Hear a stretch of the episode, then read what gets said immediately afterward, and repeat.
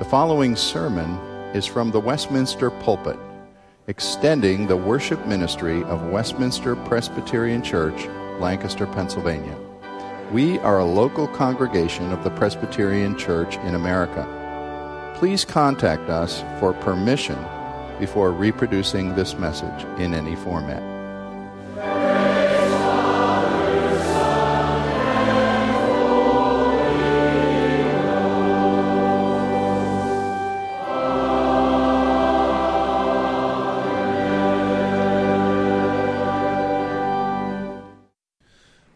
As we come to God's Word, we're continuing in a series that uh, really is uh, indulging the associate pastors with their favorite Psalms. Our goal in the coming couple of months in the evening service is to, to survey a variety of, of genres of Psalms or types of, of Psalms. And each week, uh, each of us is going to pick a, a Psalm week by week to preach. Last week, if you were here, Pastor Kiefer talked about Psalm 126 It was a song of ascent, Uh, ascents, and a, a song of restoration. And tonight, I want to look together at Psalm 29. Psalm 29 is a psalm of adoration or praise to our God. And as we, as we read this psalm, I want us to just pause for a minute and consider uh, what is probably obvious, what most of us probably know and believe, but I think is important and helpful for us to remember as we think about this scripture. And as we read this psalm, if this psalm is just David talking to us, then it's helpful. It's, it's helpful as, as another uh, believer in our God describing what he thinks uh, or knows about God. It's a helpful reminder of his character. But if this psalm is actually inspired by God's Spirit, so that it's not just David talking, but is actually God talking to us, then this psalm is actually God telling us who he is and what he is like. And that's not just helpful, that's incalculably valuable and precious. Because these are the words of the great God and King of heaven coming to us and saying, Here is who I am, here is what I am like. And of course, that's exactly what we believe this psalm is David's words, but also God's words written to reveal who he is. So let's keep that in mind as we re- uh, read Psalm 29. Follow along with me as we read this psalm.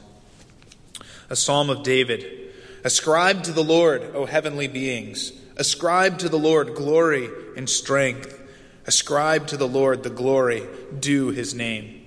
Worship the Lord in the splendor of holiness.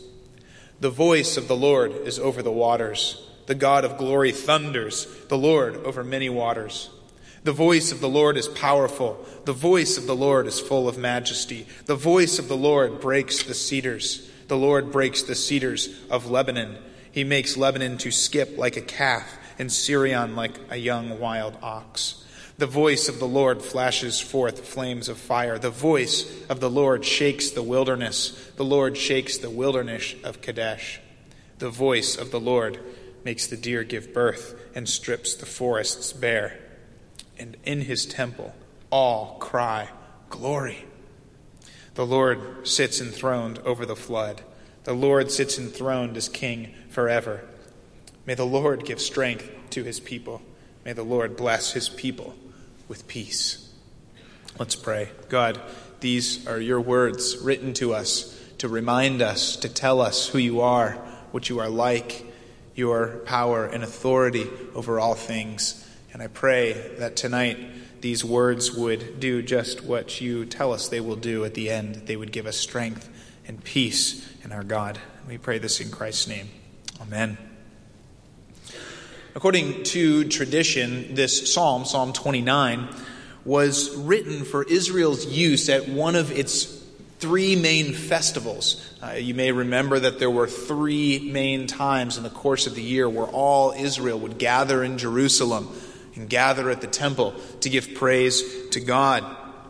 And uh, we're told, both by the Septuagint as well as the uh, Hebrew tradition, that this psalm was written for corporate worship at one of those times of, of festival gathering.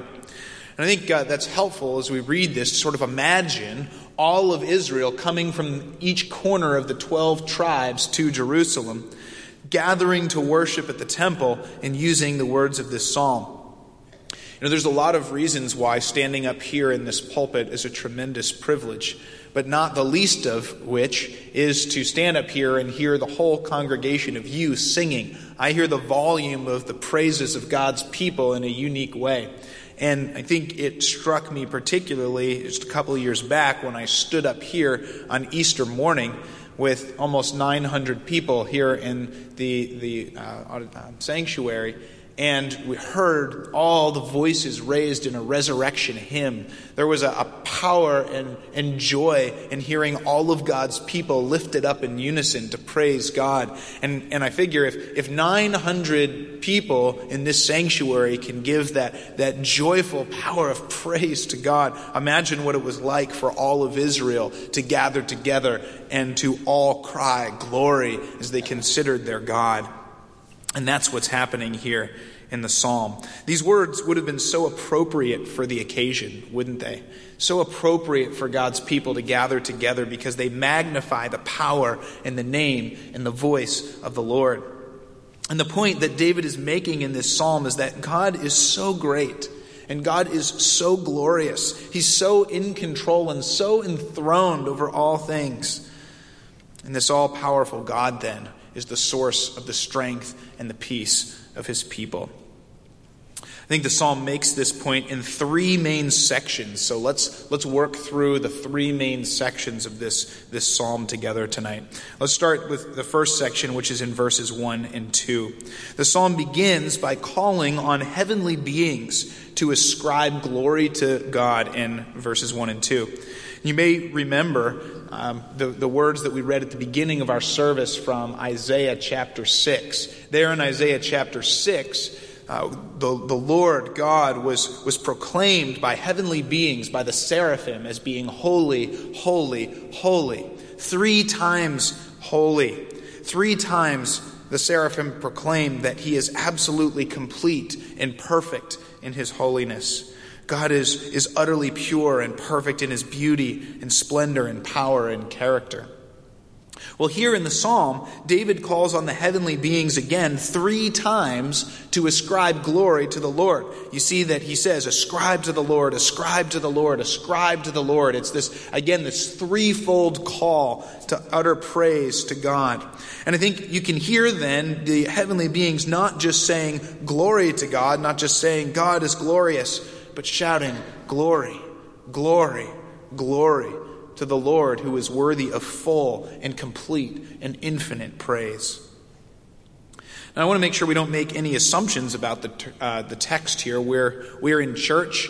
Uh, many of us have been in church for many years. We probably uh, believe, of course, that, that God deserves praise. But why does God deserve praise? I want to make sure we look to the text here and see why does it tell us that God deserves praise.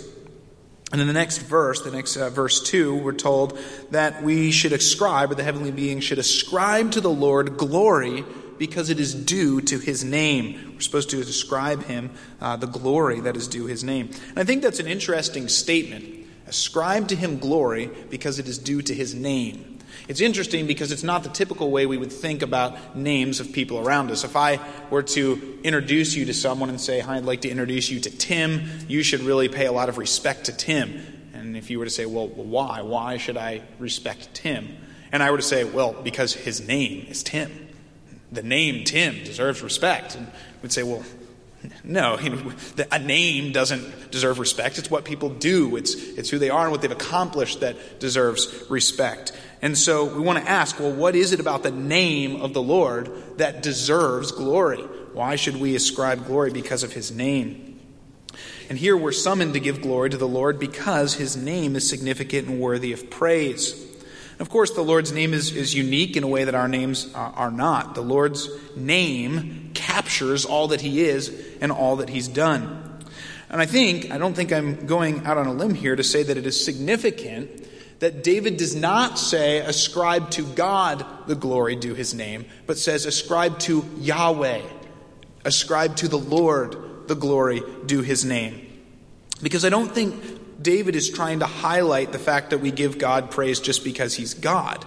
He's highlighting the fact that the Lord, Yahweh, has acted in a certain way and has character that is such that is due his name.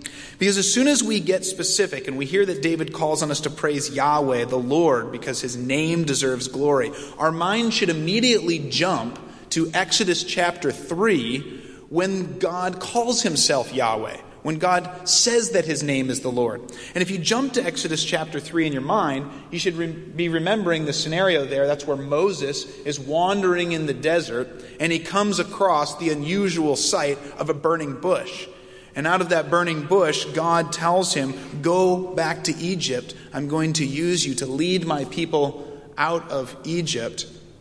And, and uh, Moses says, Well, you know, how am I going to present this exactly to the leaders of Israel?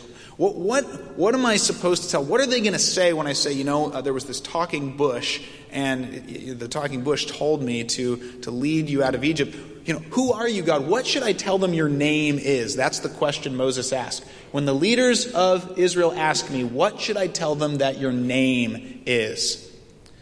And God proceeds to say, I am who I am. Tell this people that Yahweh, the Lord, the God of Abraham, the God of Isaac, the God of Jacob, has sent me to you. This is my name forever.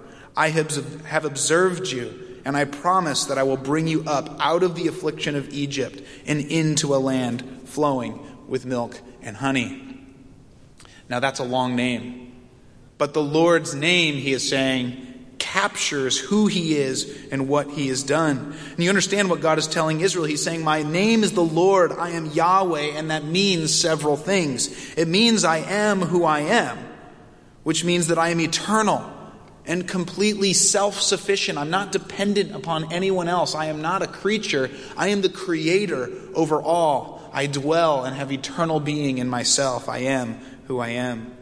But it also means that I am the God who chose to establish a covenant with you. I chose relationship with you, with Abraham, with Isaac, with Jacob, with my people. And so the name Yahweh reminds us that He is a God who has revealed Himself to us and is with us and has established His covenant with His people.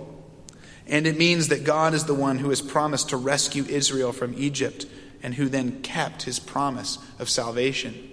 So when we hear the name Yahweh, when we hear the name the Lord, all of this is wrapped up on that. When David calls on the heavenly beings and on all Israel to ascribe to the Lord to Yahweh the glory that is due his name, he is saying, The Lord, Yahweh, this is the one who is the creator of all. This is the one who came to us and revealed himself to us. This is the one who saved us and rescued us and entered into relationship with us. All that is bound up in the name Yahweh or the Lord. So when we hear David say, Ascribe to Yahweh the glory that is due his name, He's bringing all of this back of who God is and what He has done. And He's saying, Who could possibly put any limit to the praise and the glory that is due to the name of this covenant making, redemption working, self sufficient God? This name deserves glory, glory, glory. That's what David tells us in these first two verses. Well, then the psalm, the psalmist moves on in the second section, which is verses 3 through 9. And here the psalmist uses the, the poetry of his song to try to give us a picture of, of the power and the authority of God, who is the creator and king over all things. In other words, the psalmist has just called on us to give the Lord glory, and now he's going to try to unpack for us or help us understand more concretely just how worthy of glory this God actually is. In verses 3 through 9, give us a sevenfold description of the voice of the Lord. These verses, verses 3 through 9, are all structured around the voice of the Lord, which is repeated seven times. Count down through, seven times. And the voice of the Lord, I think, is used in this repetitive sense to build up a crescendo of the, of the impression of, of the power and glory of, of God. And so as you read through, you should be hearing the voice of the Lord thunders. The voice of the Lord is powerful. The voice of the Lord is full of majesty. The voice of the Lord breaks cedars. The voice of the Lord flashes flames of fire. The voice of the Lord shakes the wilderness. The voice of the Lord causes the deer to give birth. We get this building of power and of authority and of all that comes with the voice of the Lord, and it leads to a climax at the end of verse 9, where the psalmist pauses and says, And everyone in his temple just shouts, Glory. That's the response of this, this building of, of, of the voice of the Lord. I want you to just notice two things about these seven verses, these seven verses that are oriented around the voice of the Lord. First, I think it's significant that these verses focus on the voice of the Lord. I'm sure that David could have um, talked about God or referenced God in a number of different ways, but he chooses the voice of the Lord to focus on. And I think he does this because by referring to the Lord's voice, we are reminded that creating the entire universe out of nothing was not a struggle of enormous effort for the Lord, as, as impressive as, as that still would have been. It was rather a matter of just speaking a word. The Lord created everything just with his voice. The Lord spoke, and it happened. That is absolute power and authority. And it's not just amazing power and authority, it is absolute power and authority when someone can just say a word and it happens. And I think we see this strength and control all throughout Scripture, whether, whether we think of creation where the Lord spoke and it happened, whether we think of the parting of the Red Sea or the death of the whole Assyrian army in their sleep, or when the Son of God stands up in a boat in the middle of a raging storm and speaks two words Peace, be still. Three words Peace, be still. And with the voice of the Lord, the storm is quiet. The awe this awe striking greatness and authority of God are evident when we consider that He can do everything and He does it simply with His voice.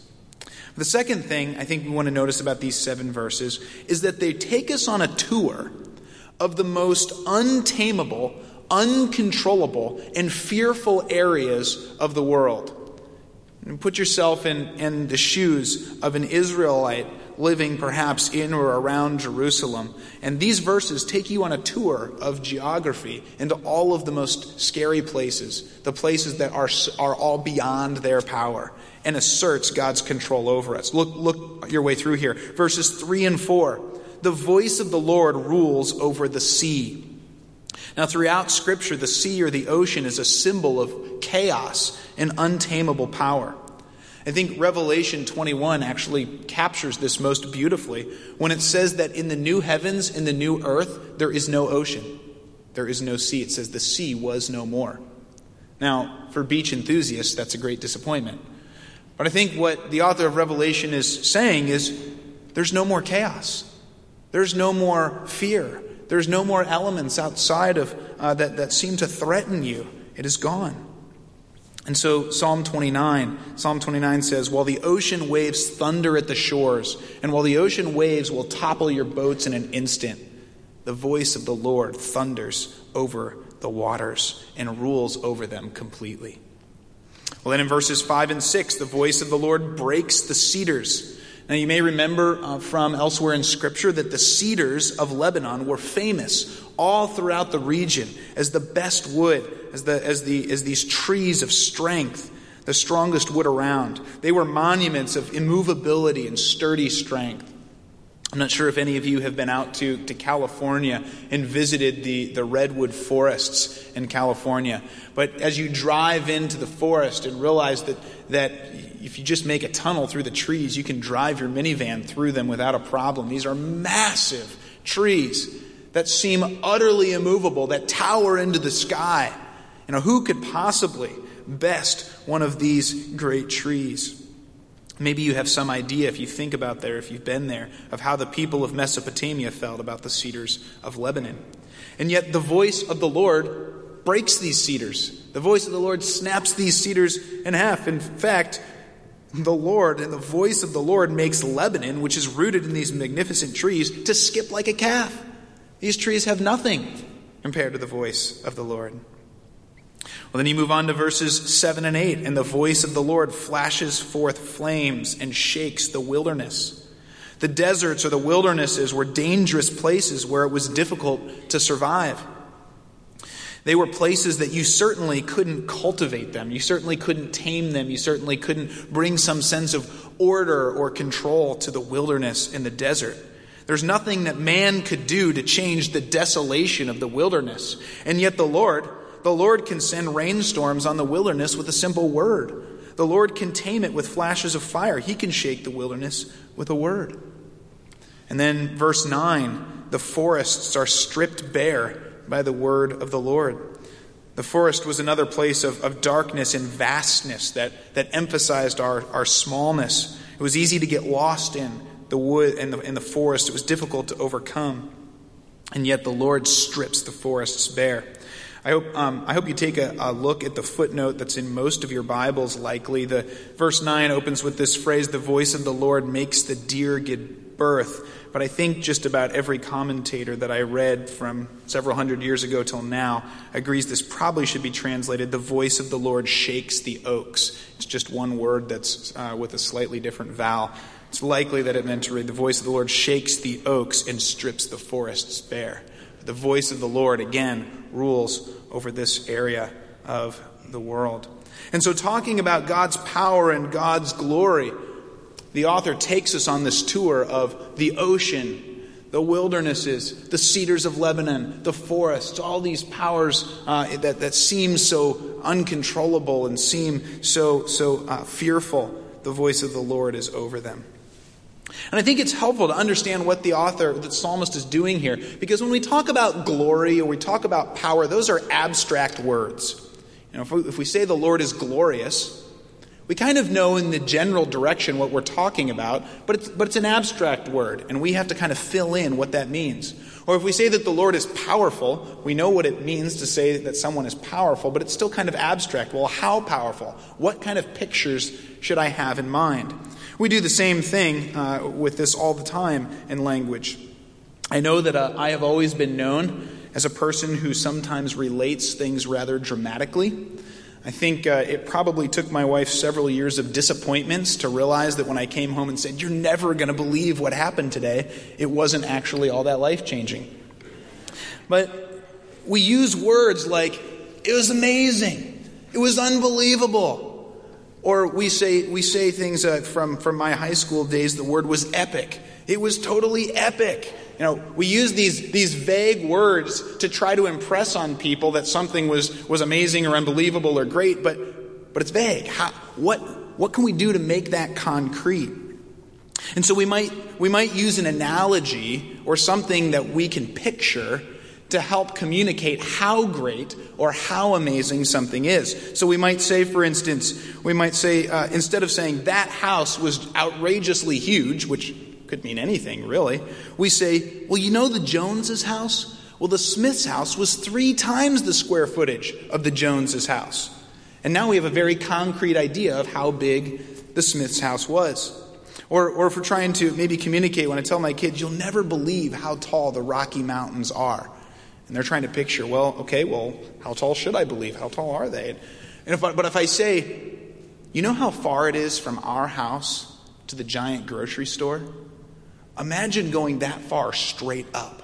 That's how tall the Rocky Mountains are. Oh, now we can picture something. Now we have something concrete to say how tall they are. Well, that's what Psalm 29 is doing here. It's starting out saying, The Lord is powerful. Ascribe to the Lord glory and strength. But glory and strength are a bit abstract, so let me take you on a tour of some concrete images, some concrete things you know about and tell you that the voice of the Lord rules over all of them. And then you will have a more concrete idea, a better idea of just how powerful the Lord is. These pictures in verses 3 through 9 help God's people feel the weight of his power and authority in concrete terms. And I love how one commentator puts it when he says, The voice of the Lord resonates in heaven and on earth. The majestic effect of the poem leaves one awestruck and asking the question, why is it that we as earthly creatures are not more overcome by the splendor and the glory and the power of our God? That's the effect of these verses. And I think that has to be the first application for us in the psalm as well. I'm praying that you and I, just by reading the words of Scripture and by hearing this reminder, will leave awestruck and overcome by the splendor and the power and glory of the Lord, who is enthroned as King over all creation. May these words echo in our heads because these words remind us of who this God is in very concrete terms and give us and give our hearts something to stand on as we go into this week. I'm praying that our hearts would be awestruck by the splendor of our God. Well, the third section of this psalm is verses 10 and 11. And as we consider applications from this psalm, this psalm actually makes the applications for us because verses 10 and 11 tell us how we should apply the knowledge of the glory and power of God to our lives. It tells us what it means for us at God's people. So look at these last two verses, verses 10 and 11. Verse 10 declares that the Lord sits enthroned over the flood. Far from being swept away from the flood as any earthly king or palace would be, the Lord actually sits enthroned over the flood. If you live in a flood plain, you know that a flood can sweep everything away before it. And there's no earthly king that can stop the progress of the flood. And yet the Lord sits enthroned over the flood. And his kingship is not a temporary one, he sits enthroned forever. Verse 10 is reminding us that the Lord is sovereign over and in complete control of all things at all times forever. His power and authority, then, are always the support of God's people. And that brings us to verse, verse 11. If you're using the ESV, verse 11 says, May the Lord give strength to his people. May the Lord bless his people with peace. But again, universally, all of the commentators that I read said this probably would be better uh, translated as the Lord will give strength to his people. The Lord will bless his people with peace. In other words, we shouldn't get the impression from these words that this is sort of like a wish of David, like, oh, I hope that God gives you strength and peace. That's not what the, the verses are meaning here. It is, it, is, it is a statement of if the Lord is enthroned forever, then his people will find strength and peace in him. If the Lord is glorious, like we have just seen, as he has just told us, then his people will find strength and peace. Let's look at, at each of those briefly. First, the psalm says that the Lord gives strength to his people. And if the Lord's power is infinite, and if the Lord dwells with his people, then he is able to help his people and strengthen them. If you think of maybe a battle analogy, I mean, most of us have at least seen some kind of war movie or read a war, war account. Um, when, when, when soldiers are fighting in a desperate battle, and when they're attacked on every side, you picture a battalion of soldiers attacked from every side, weary of fighting, slowly giving ground, and wondering if they can possibly hold their line any longer, if they can possibly keep from being overrun. And then around the bend behind them appears an armored tank division of their own troops. The armored tank division doesn't just take over and win the battle for them. The arrival of those tanks actually gives renewed strength to the soldiers who are about to fall over. And so the very soldier who was giving up in hope and despair and weakness is suddenly re energized with strength at the arrival of his, of his uh, allied forces. And that's, I think, what we're supposed to understand here as we, as God's people, walk through our daily lives.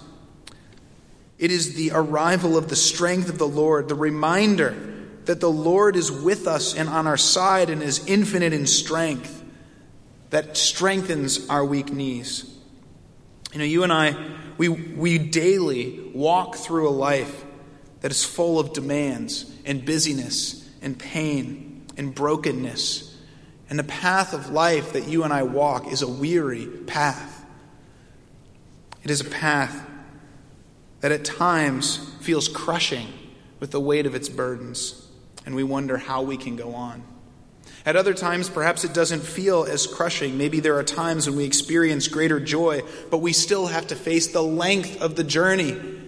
And when the Bible reminds us that God's people have to persevere, it's a reminder that the journey is long and it is tiring. And we are all going to come to days and go through times when we are weary of long fighting, when we're slowly giving ground, and we wonder if in our walk as God's people through life, if we can possibly keep from being overrun. And it's in those moments that the infinite power and glory of the Lord come to us, come to his people, and strengthen us and hold us up. And it's this picture of the enthroned Yahweh giving strength to his people that reminds me of the verses that many of you know so well and I think fit this context so perfectly from Isaiah chapter 40, where we're told, The Lord is the everlasting God, the creator of the ends of the earth. He sits in utter control of everything, Isaiah 40 tells us. And then it says, He does not faint or grow weary, His understanding is unsearchable, and He gives power to the faint. To him who has no might, He increases strength. Even youths shall faint and be weary, and young men shall fall exhausted. But they who wait on the Lord shall renew their strength. They shall mount up with wings like eagles. They shall run and not be weary. They shall walk and not faint. These are beautiful words of strength and encouragement, but they're not just words that we write up on a wall and say, whenever I read it, then I'll be strong again. They're words that are rooted in the fact that God is enthroned as the all powerful, perfectly in control God of his people. And so it is this God who comes to us and is with us and strengthens us in weakness. The Lord is enthroned over us, He is enthroned all around us with infinite and eternal power. And that is why he gives strength to his people. Well, verse 11 also tells us that the Lord will bless his people with peace. And I think if you're, if you're paying attention to the words that we've read and you're, and you're listening carefully to the words the psalmist uses, I think it's kind of ironic that the psalm details the Lord's power with words like shake, flash, thunder, strip. These words of violent, violent power, violent authority. And yet, the effect of words like thunder, flash, strip bare is to bring peace to God's people. One commentator put it this way He said, The Lord opens up the heavens and unleashes his blessings of protection and peace. Isn't that beautifully put? The very power of God that is seen in these dramatic displays of thunder and lightning and, and shaking is the power that protects God's people and so brings peace. Now, let's be careful not to let the discussion of peace make it seem like the Lord's power and protection just make the, the Christian's life into a nice little protected snow globe or a precious moments collection or something like that. Each one of you could chronicle stories of pain and anxiety, anger and depression and even in the very next psalm, Psalm 30, a few words later, David is going to cry, You hid your face, God, and I was dismayed. To you, O Lord, I cry. I plead for mercy. What profit is there in my death, O God? There's a cry of pain. And so when we hear that the Lord brings peace, it's, it's not saying that, that everything painful, that everything anxious is going to be removed. But it's in these times of pain, it's in these times of being overwhelmed it's through those times that knowing that the Lord is enthroned over all creation gives us peace. I think, I think about it this way when everything is going well and it is peaceful, anyone can have peace.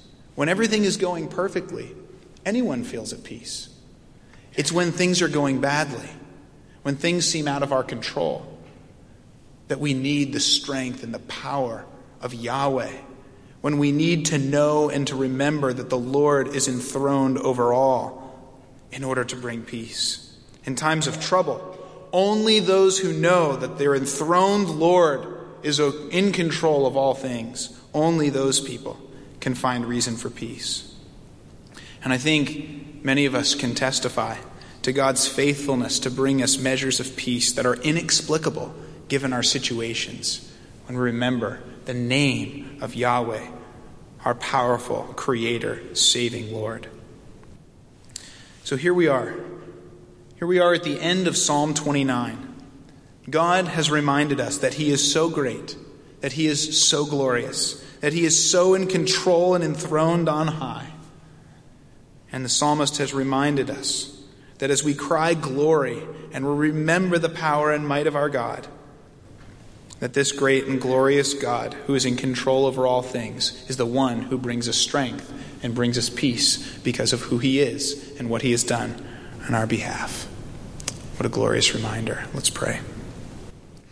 God, I pray that first and foremost, as we leave tonight, we would be the ones echoing this cry, and all in his temple cry, Glory, because your word has given us pictures in very concrete terms of how great your power and authority and glory are. And so I pray that we would be awestruck and overwhelmed at the splendor of our God. And I pray that we would stay there. Because as we remember your glory and your power and your authority over all things, it is that knowledge that gives us strength and peace. And I pray that it would give strength and peace to your people this week. And we pray this through Christ our Savior's name. Amen.